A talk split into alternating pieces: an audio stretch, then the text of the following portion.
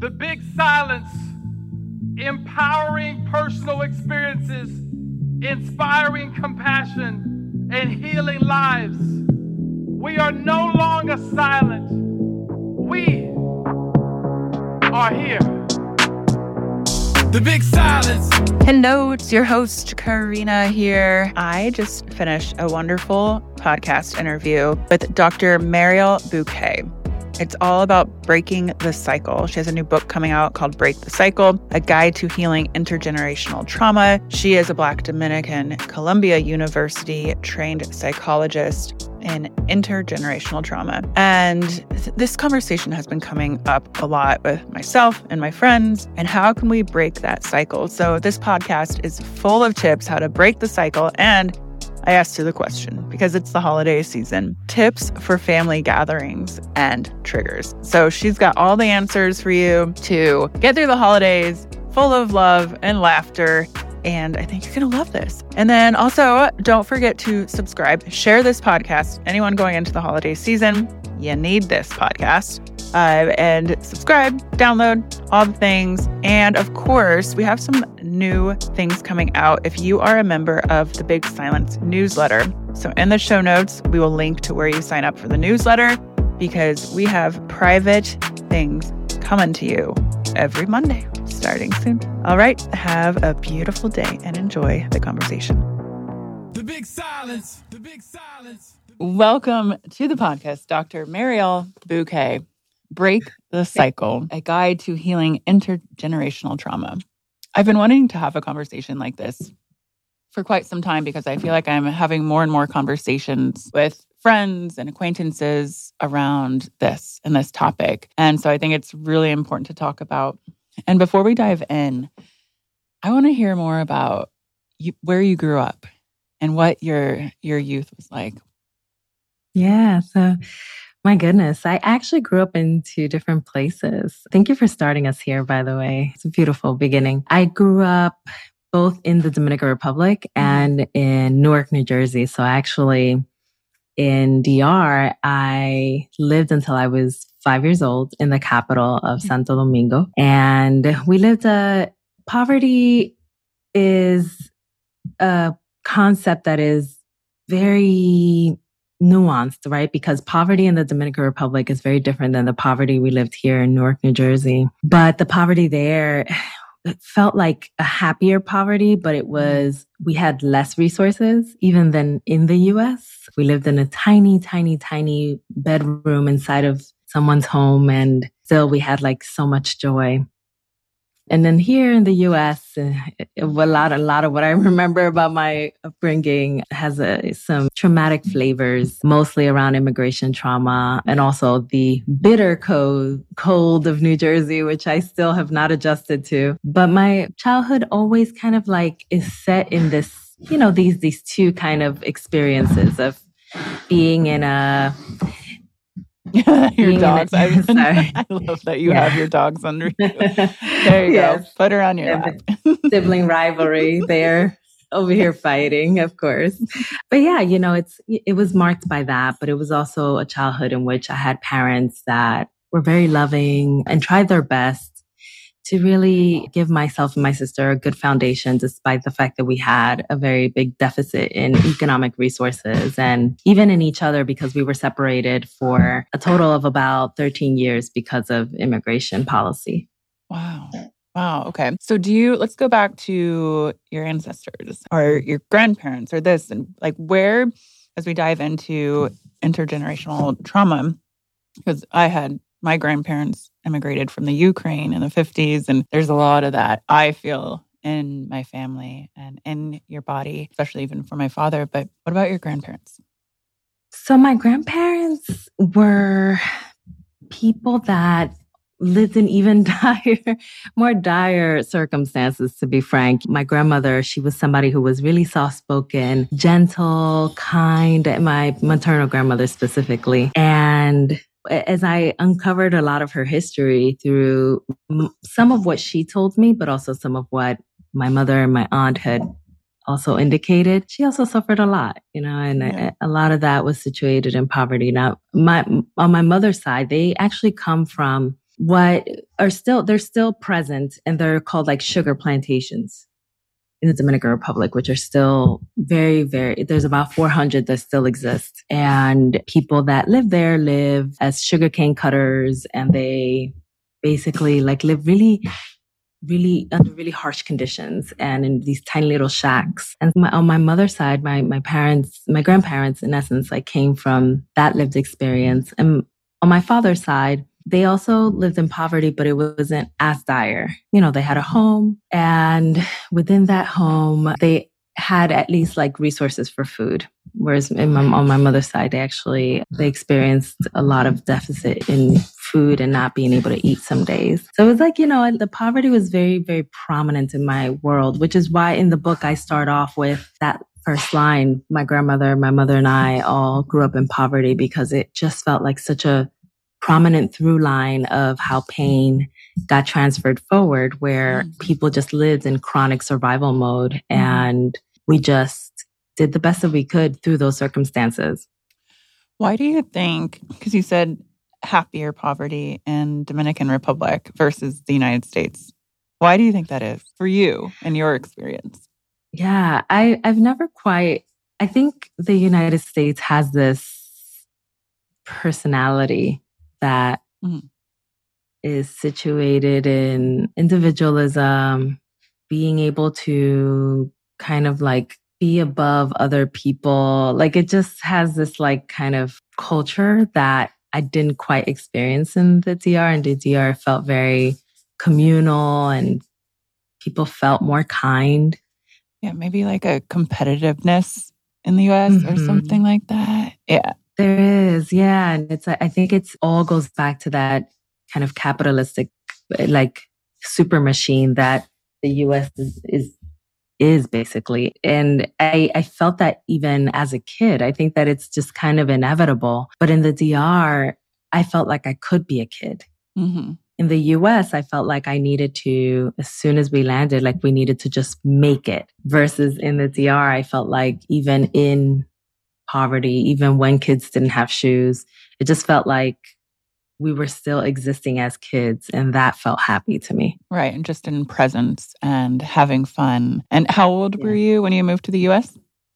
I was five. Five. Okay. Yeah. Mm-hmm.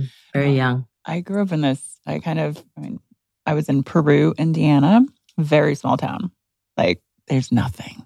My, I grew up barefoot, running in train tracks, going into empty cars, like playing make believe, and there was that freedom of being a, a kid. And then yeah. you move to the the bigger city of Indianapolis, and that's and it's like you know culture shock. Mm-hmm. But so then you're separated for your sister from your sister for 13 years, right?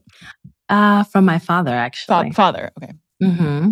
And so how is yeah. that then being reunited? It was really difficult. Like most people would probably think that reuniting with a family member after that long a period of time, it kind of like everything just goes back to normal and just feels like great again. But, you know, my father came to the US to finally live with us uh, once he acquired his residency when I was 21. So I was oh, already a woman. Yeah.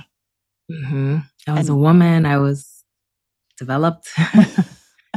You were at Columbia University, so probably almost graduating. So, how do you get to that point from coming from the DR and then to the US and then going to Columbia? And how did you choose what you wanted to study?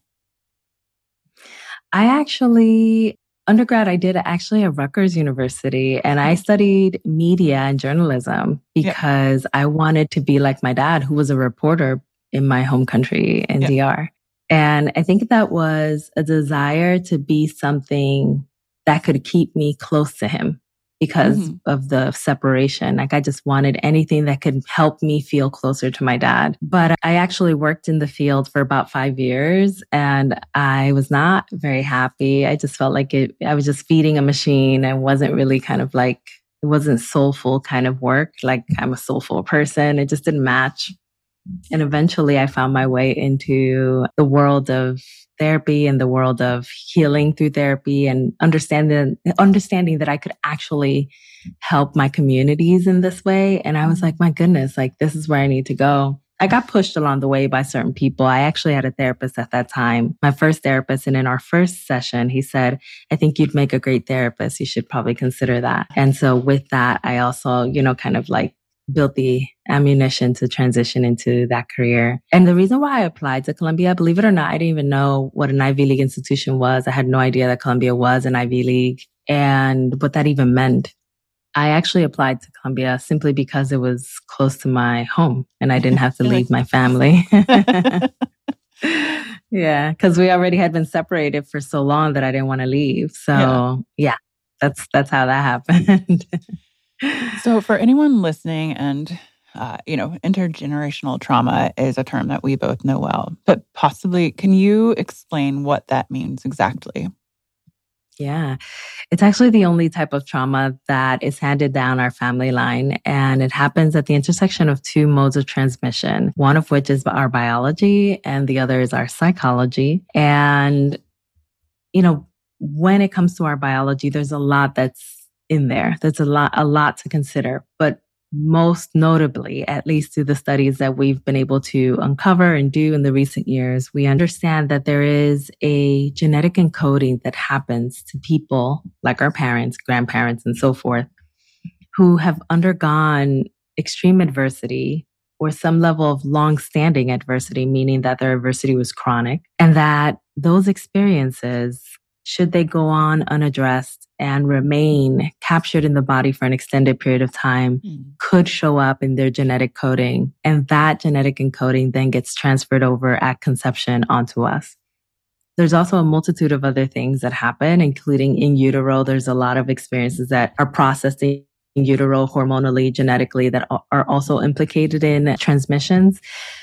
But that is the most notable one. And it is a part of the understanding that we're gathering particularly from the field of epigenetics, which is our under, it helps us understand how our environment shapes our genes. Mm-hmm. Although there have been other, you know, fields that have also helped, like fields around cellular biology, neuropsychology. There's a lot of others that are also implicated in, in our understanding. So it is very complex and comprehensive, but our genes, that's in essence like most of where the biology is held. And then, you know, once we're born, you know, everything else comes into play, our psychology. And we can either, you know, be born into a home that really helps us to solidify, you know, who we are and feel grounded in our emotions and feel like we have protective caregivers and protective structures and people around us that help us navigate childhood, or there can be disruptions in our childhood that lead to what we now call the adverse childhood experiences or ACEs, or even beyond the ACEs, other things that can happen in our lives that can then make it so that whatever tenderness and genetic encoding may have been present already, then transitions into being almost kind of like triggered mm-hmm. out into being an actual trauma response. And since we're talking about people that are in essence coming from homes where trauma was already present in one generation, now transferred into the next generation, it's called intergenerational trauma. So, what would one tip be if someone wants to t- make that move to help break this trauma?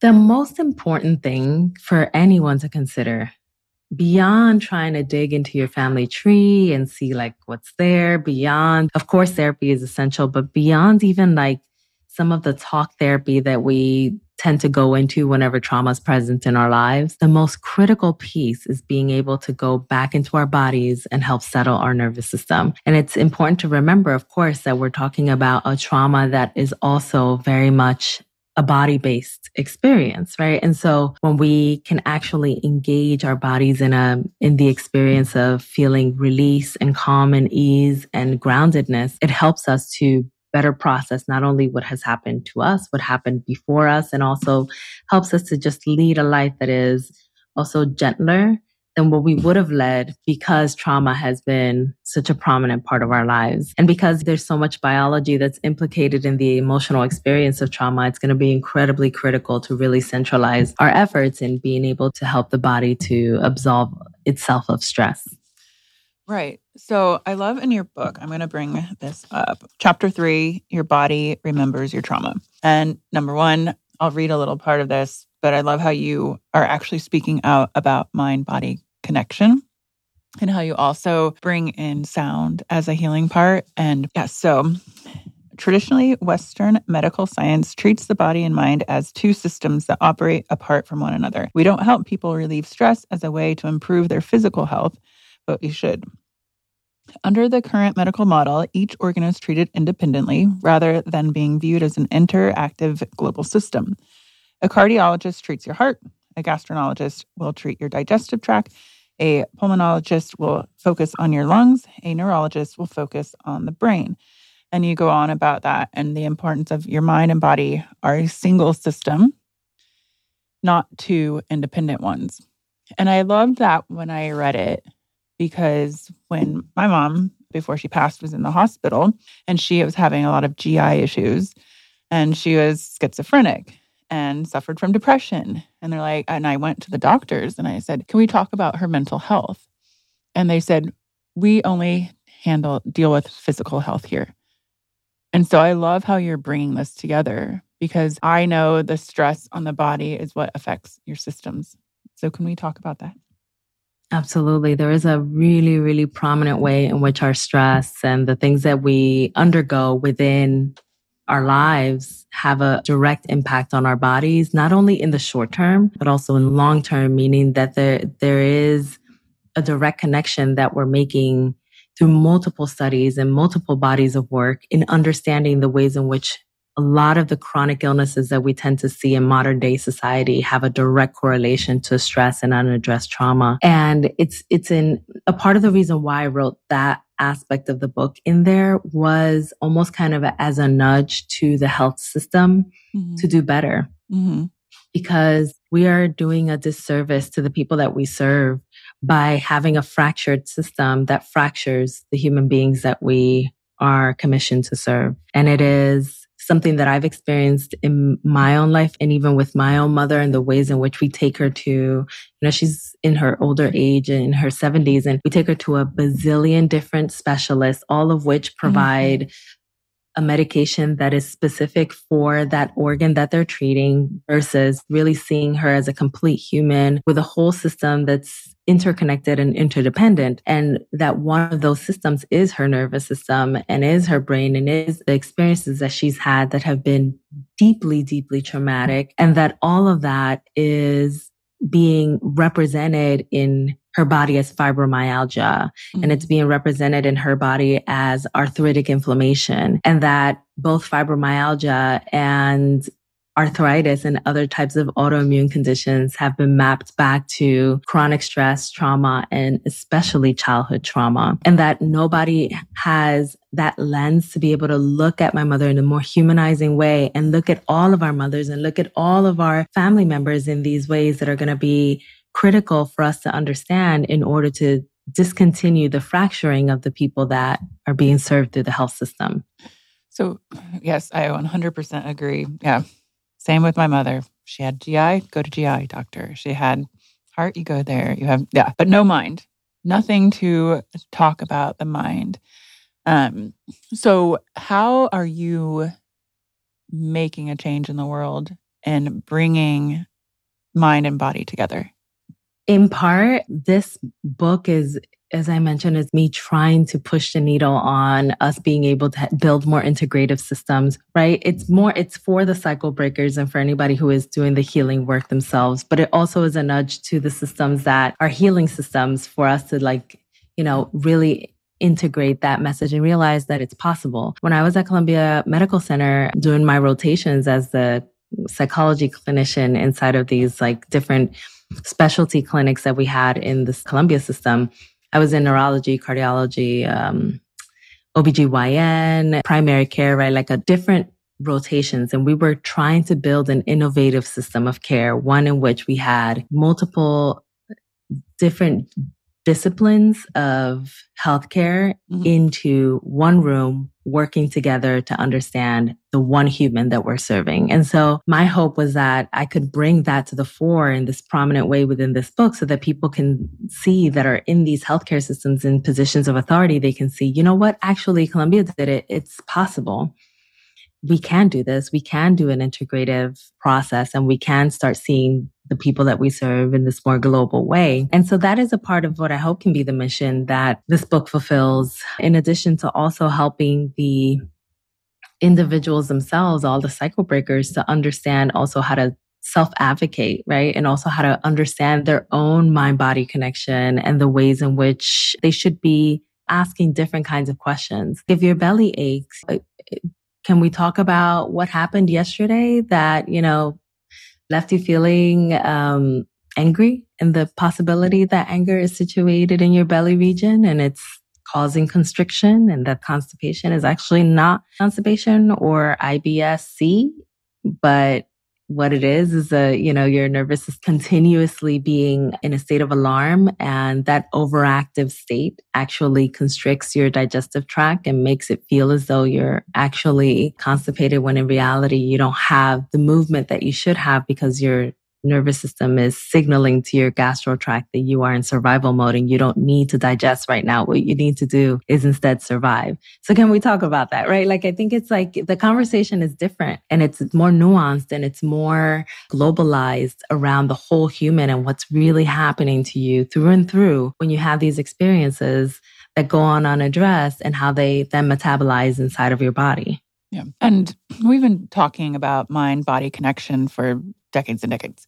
But a lot of mind body connection is actually new to a lot of people. So, what are some things to help calm the mind that you would recommend for someone brand new who's like, I need to calm my mind because I'm feeling all my body and my nervous system is freaking out?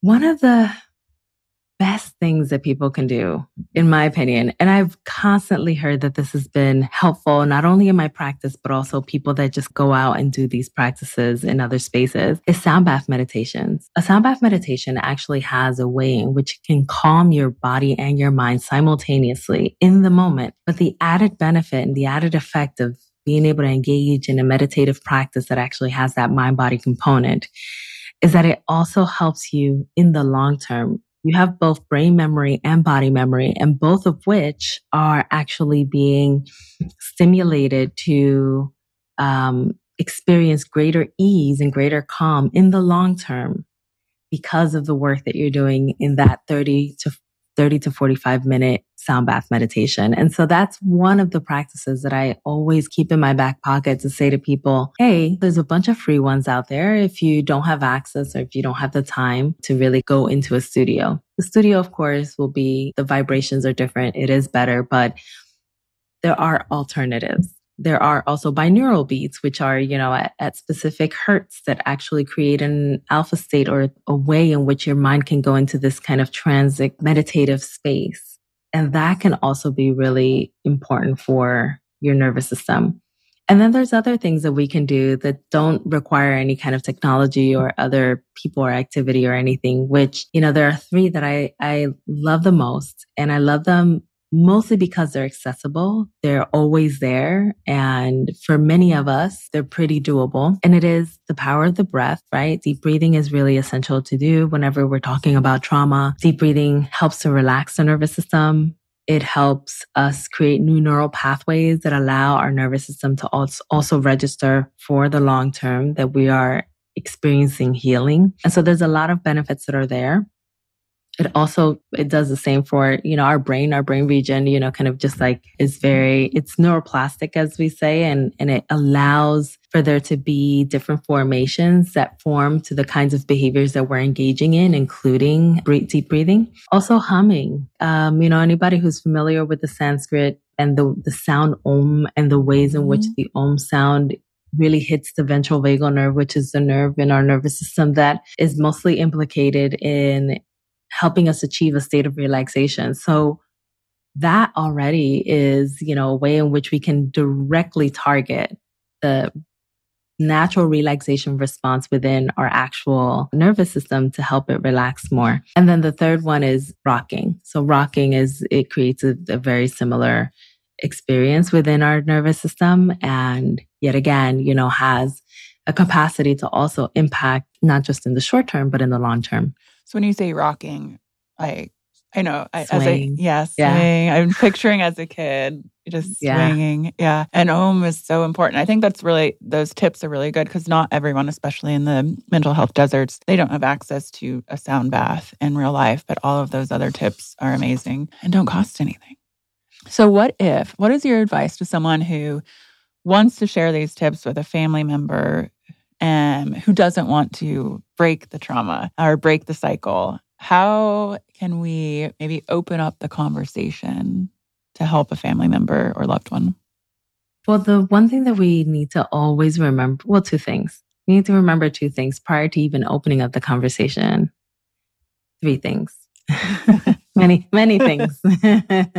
one is that when we have these dialogues, we are talking about there being two generations of overactive nervous systems that are in, that conversation and that there is a likely chance that these nervous systems will trigger each other. So that's something that we need to like recognize and honor and understand. And it also helps us to humanize the other person, if it's a parent, if it's, you know, sibling, whomever, so that they can have an understanding of, I see you, I see your pain, I understand, you know, it hurts and I want to sit here with you and with it. And so that, that's one thing.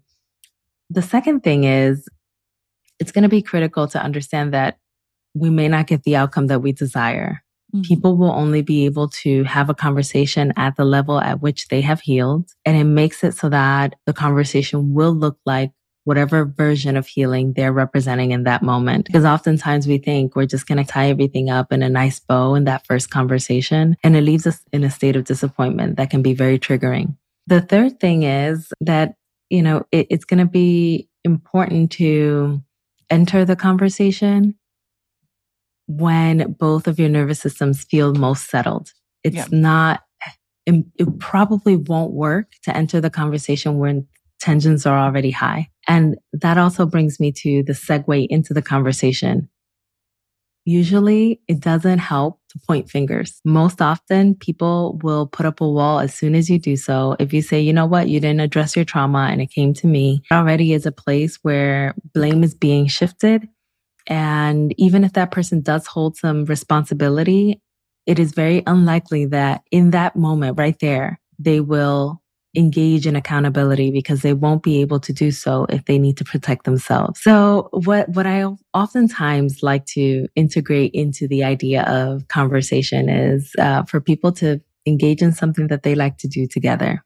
Hmm. My mother loves Italian dinners. She loves Italian food. So for me, it would be an Italian dinner with my mom. Mm-hmm. I know mm-hmm. she'll be happy she'll be talking about the food and smiling and we'll, we'll just have visions of Italy. And so I mm-hmm. know that's a really wonderful moment to have the conversation with her. For other people, it may be other things. In the book, I, I reference to one of the families, well, one of the clients that I worked with whose mother she wanted to have a conversation with. And they sat together after watching one of their favorite game shows, which was their routine and the thing that made them happy together. And that was a point of transition into the dialogue. So whatever that is for you, a game show, pasta, whatever it is, yep. find your thing, find your thing with the fellow human that you want to have the conversation with and then integrate an understanding of what is likely to happen. You know what? I tend to yell whenever I get frustrated. You tend to shut down. Is there a possibility that the two of us can commit to not doing either so that we mm. can maybe have this conversation and be heard by one another? That's the point of entry. Okay. Then we start stating something that is very, very direct. I never really heard you say, I love you. I felt it, but I never heard it. Mm. Is there a possibility? This is the solution that you're proposing that we might start saying it now. And then you go into actually doing it. I'd like to mm. get us started. I love you. And see where that lands, right? Because that's already a lot of information for someone to take in who's never been able to say, I love you for decades. Mm-hmm. It's already a lot. Most people, they go into a big old ramble and they talk and talk and talk and talk and they lose the person. But if you say those three statements and you just stay there and allow empty space for them to be able to process and then respond, it's probably going to lead you at least to maybe a, a better location in the conversation. And if you don't get the response that you desire, have a cope ahead plan in place where you can just do your deep breathing, do your rocking, do your humming to just self soothe because you, you might experience that disappointment that could come. Yeah. Those are really good tips. Um, I'm going to use them too. And I wish I even had them before my mother passed away. But so we're talking about family. And I was listening to your podcast by the same name, Break the Cycle. And we were talking, this podcast is coming out around the holidays. And you had about you were talking about tips for family gatherings and triggers. And i think that's really important because a lot of people that i'm talking to they're like oh i gotta go to my mom's i gotta go to my dad's my aunt is gonna be there my cousin you know. So do you have even three tips on navigating family gatherings this holiday? Yes. You know i have not yet seen a family that has placed trauma at the dinner table and that it has come out with a good outcome.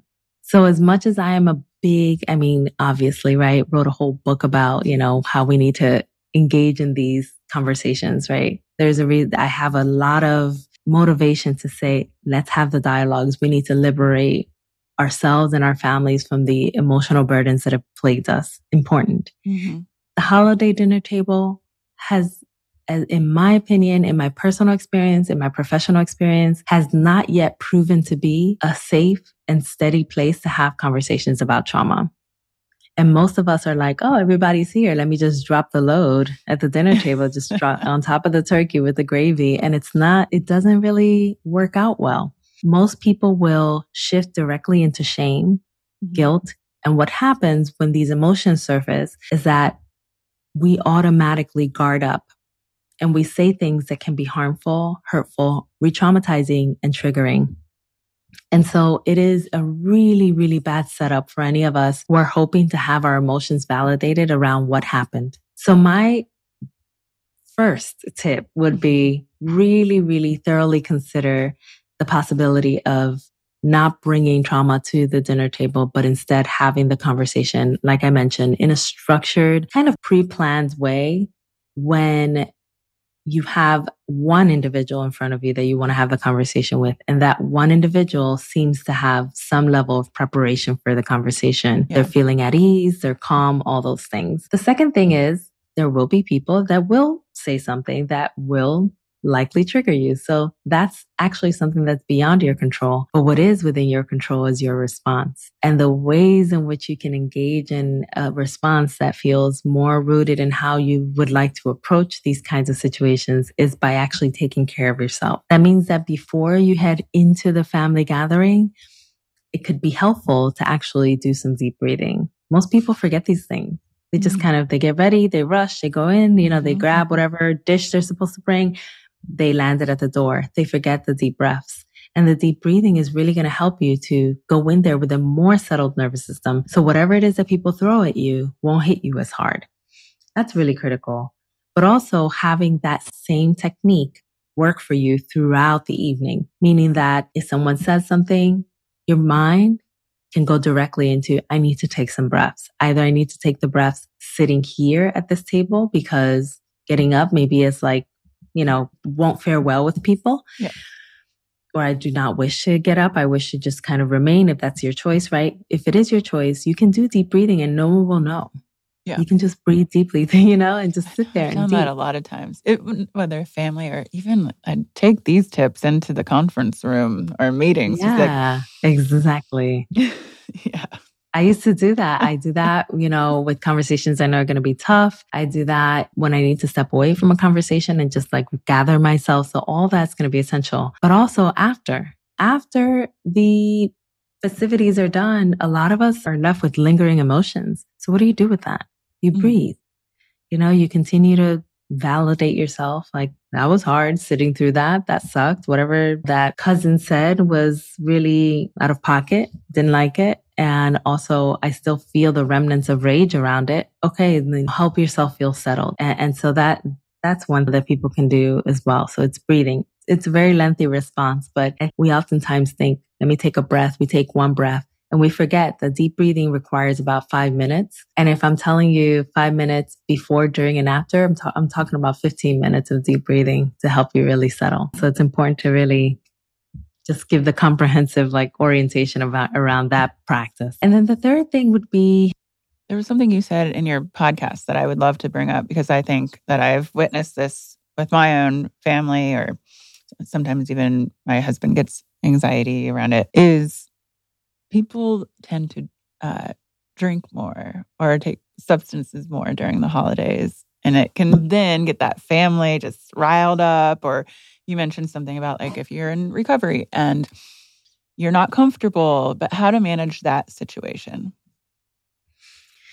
Yeah you know we we have to it, it's important for us to be mindful of our specific triggers. I think that most of us go into these gatherings having some sort of a baseline understanding that substances will be present and not realizing the multitude of ways in which substances can be triggering to us because we are so used to kind of suppressing that part of us and just like being in the moment. And so what happens when we desire to have some mental separation from something that's triggering? We need to go into the next room. We need to go take a walk outside. We need to find a way to not be maybe presence at all, maybe leaving the party early, right? Like all of these things are going to be like parts of how you have to take care of yourself. And of course, like I'm talking about distance separation, you know, like a lot of that is going to be what is necessary in those moments. And I do understand that some of us don't have that as a choice, right? So a part of what I sometimes like to do with folks is I like to almost zoom out of the room because very often what tends to start being triggering is what's being said, what is coming out of people's lack of inhibition, like all those things. But when we can zoom out and almost become a fly on the wall, we start just observing. Mm-hmm. And that observing from that place, it's almost like this process called like metacognition or meta awareness, where we're just like looking at what is happening below us, right? We're the fly on the wall, like up on the ceiling somewhere, right? And we're just looking at everybody's behaviors as they're shifting, as they're morphing, as more wine is entering, you know, the conversation. And it allows us an opportunity to create some level of mental distance and emotional distance from even what's being said. So when a physical distance is not possible or we're not able to actually create that for ourselves for whatever our reasons might be, there can be a moment where we can emotionally and mentally detach in a very like intentional way. It's not a dissociative process. It's intentionally saying, I'm going to zoom out. I'm going to mm. take myself out of the conversation and just be an observer. And it allows for you to get a bit of the respite that you might need in the moment. Yeah, I love that. It's a really good tip. And I think sometimes probably for me because I am an introvert, but it's not a bad thing to just be an observer. That's okay. And I, I love that tip. I'm going to use that mm. more.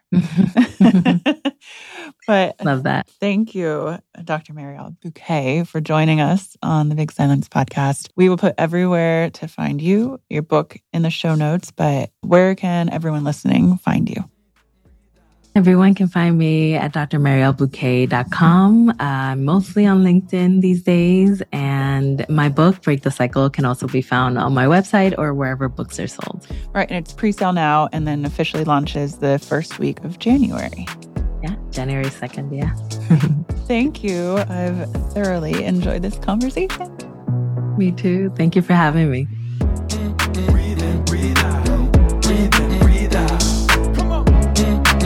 Thank you for joining us today and every Wednesday.